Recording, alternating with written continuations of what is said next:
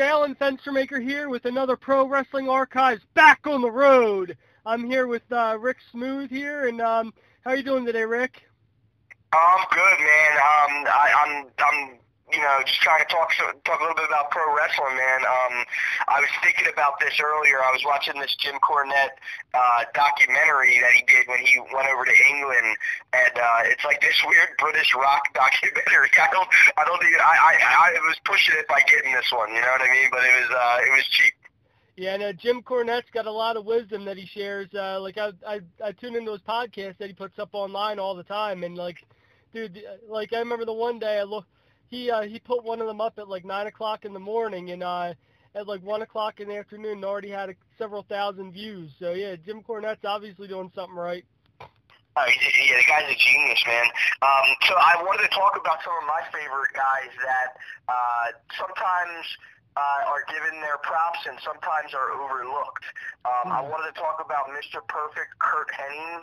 Um, some people say that he's the greatest wrestler of all time, and um, you know, I think he's somebody that does get his props, but maybe never won the uh, WWF World Title, but uh, was a former AWA World Champion and uh, WWF Intercontinental Champion, and he's held the US title and WCW and done a lot of shit.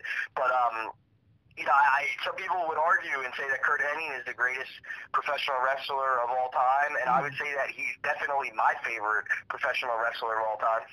Yeah, he is. I remember like he even had a run like uh like uh recently too, like back in the uh in the early 2000s, late 90s. It, uh, I remember. Yeah, he came back. Yeah, I remember that. He came back to WWF, and um, there's actually a, a really cool match on YouTube that I saw with Curt Hennig defeating uh, Brock Lesnar. Yeah, and yeah, uh, they had they had that infamous fight on the airplane too, where um Curt Hennig uh, took down Brock Lesnar at, at 40,000 feet in the air, and everybody on the plane was panicking. That the plane ride from hell. Yeah, I remember hearing about that and all too, and like uh, Scott Hall was involved in that too, and like I know like so after that, a bunch of guys from WWE were released. I know Scott Hall was among uh, was among them. was he? I, I heard Flair was a little wild on that too. Um, but yeah, so uh, know, Mr. Perfect Curt Hennig, I remember seeing the match at SummerSlam '91.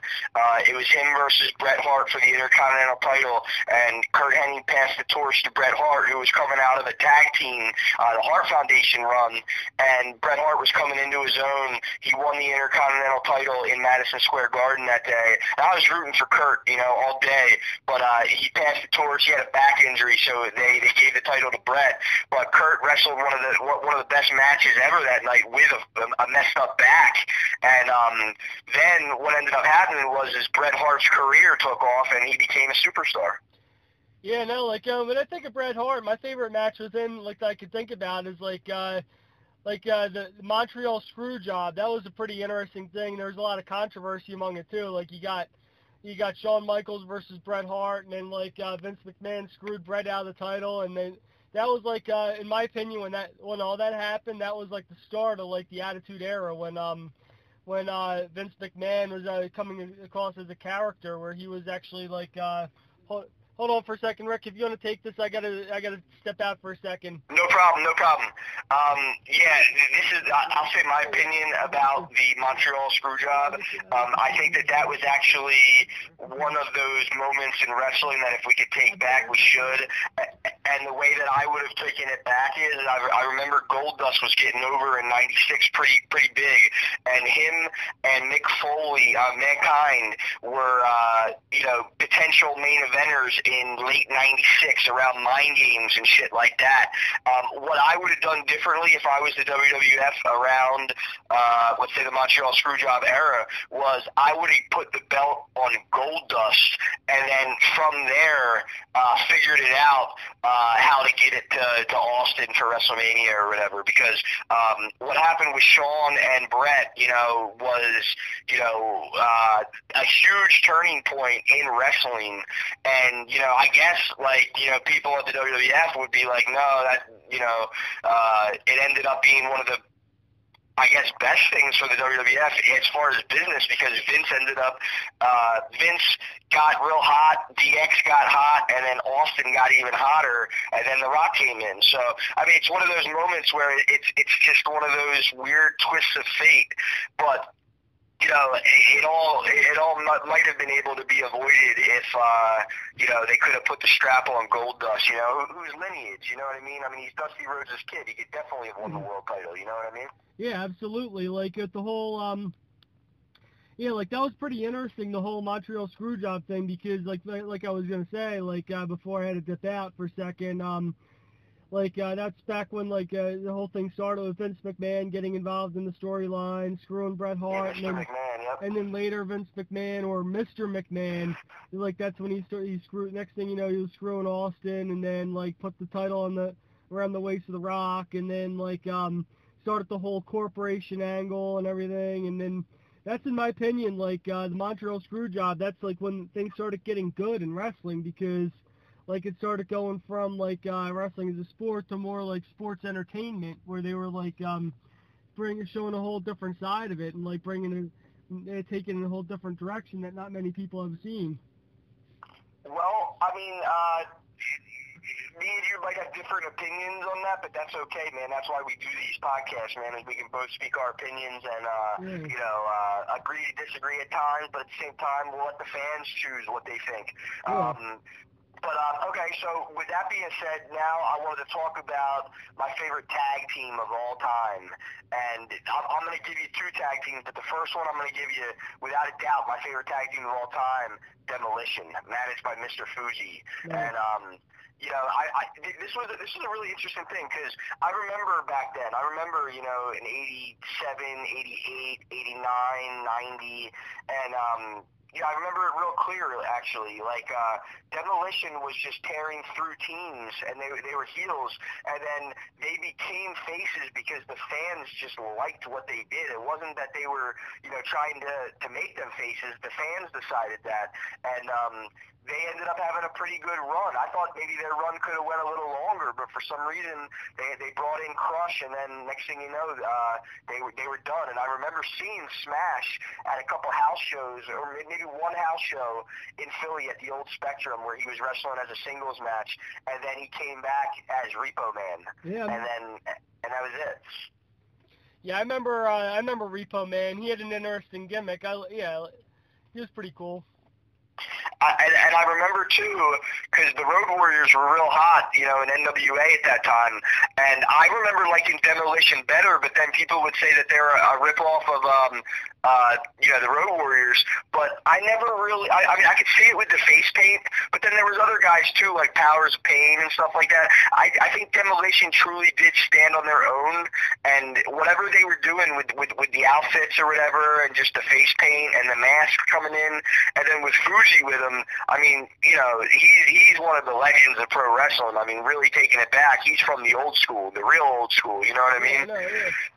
So I don't know. There was just something about Demolition that was just. I was always a Smash guy. I always liked Smash better than Axe, but together they they were doing you know pretty good team. And I remember them doing that decapitation move, which I thought was a a, a really good tag maneuver at that time. Yeah, no doubt. Yeah, like I know, like one of my favorite tag teams. I think about tag teams in uh, WWE or actually WWF back then. Like I know the uh, the the New Age Outlaws. Like I. I Oh, there you go. The uh, Road Dog, Jesse James, Badass Billy Gunn, part of DX. Those guys were like uh, were like an amazing tag team. And then also another team I like too is uh, Owen Hart and Jeff Jarrett. Wow, I forgot about that team. Yeah, because this was like right before like uh, Owen's untimely death and all. So, yeah, like they, it was, it was pretty cool. They had a good run and everything, and like Owen Hart, Owen Hart and Jeff Jarrett, they had this uh, this chemistry together too, where like I could act, where they actually looked like a tag team, and like I could, and just seeing them with the belts, it was like it cemented in me. Like those guys were like the perfect examples of like old school wrestling in the uh, in the coming into the new school era.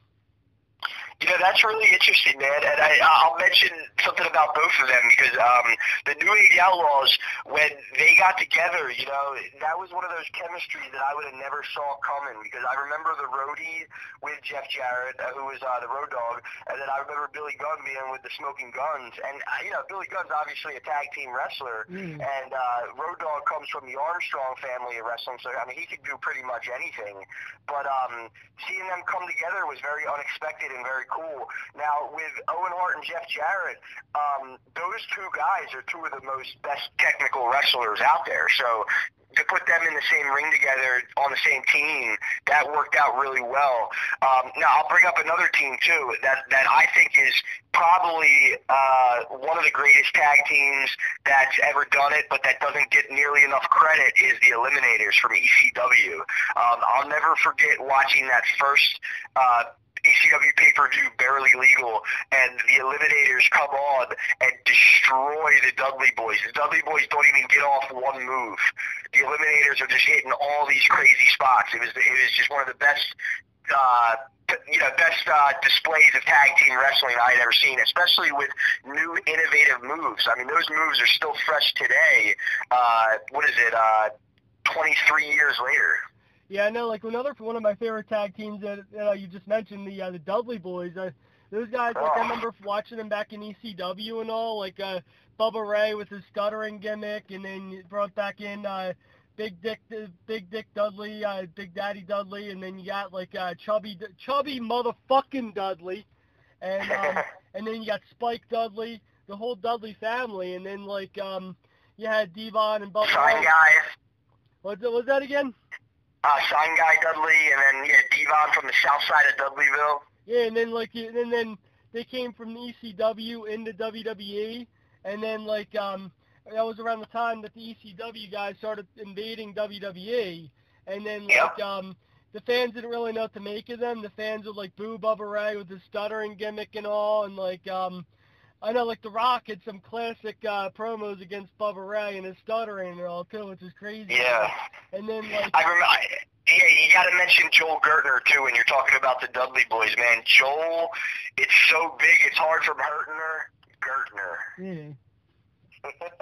but um, also too, when the Dudley Boys came to WWF or WWE at that time, whatever it was called, um, I remember like they were doing that that gimmick with Bubba Ray where he would put somebody through a table and then he would like give this real menacing kind of like uh catonic kind of stare and um, I, I really liked that actually because he didn't do that in ECW. Yeah, like when he put uh, Trish Stratus to a table, I remember that. Yeah, oh, I love Trish Stratus. She is so fine. But so so um, another thing too that that uh, Bubba Ray used to do was at the ECW arena, he would come out and he would he would call out anybody in the crowd, and that was like in the '90s when they were doing that um, reality wrestling kind of thing, where you know he he was he was ready to fight anybody in the crowd. It was not it was not an angle or a shoot or a, uh, a work. It was a shoot. Hold on. And he would come out, and we, we you know, uh, actually right now. Yeah, we would be talking shit in the crowd, and you know, like I remember my dad would get all up in Bubba Ray's, you know, yelling all kinds of shit. And when Bubba Ray came around, you know, uh, we realized real quick that Bubba Ray was ready to fight. You know what I'm saying? Yeah. So, uh, you know, like Bubba Ray was not playing around back then. Yeah, no, he wasn't. he, he was a legit, you know, he was legitimate with all that. Yeah, and then like um and then as things started progressing and all in the tag team division, like you got Edge and Christian, the Hardys, and then like um, one of my favorite things I think about tag teams is like uh, the triple threat tag team matchup, tables, ladders, and chairs. You had uh, the Dudley Boys, Edge and Christian, and the Hardy Boys. I would say that that match got all three of those tag teams completely over too. Yeah, because you figure the Hardy Boys, like the, those guys, like actually came up in backyard wrestling and all too. Like, um, I know, like uh, Jeff Hardy, like I, I remember I started. Were they from North Carolina or something? Yeah, yeah, they're from North Carolina, Cameron, North Carolina. I remember like when I I first started watching, like um, back in the Attitude Era.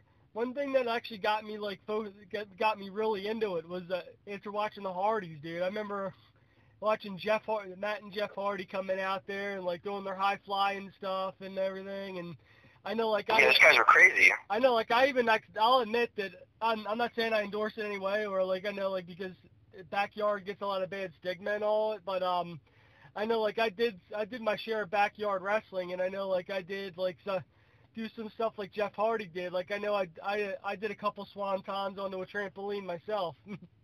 Yeah, I mean, in all honesty, I think like growing up back then, I mean, something that happens is you just beat the shit out of your friends with wrestling moves. So I mean, I think everybody at one time has done some backyard, man. You know what I mean? Mhm. But I remember, I remember when Lita got with the Hardy Boys too. She was in ECW as Miss Congeniality, and she was so fucking fine back then.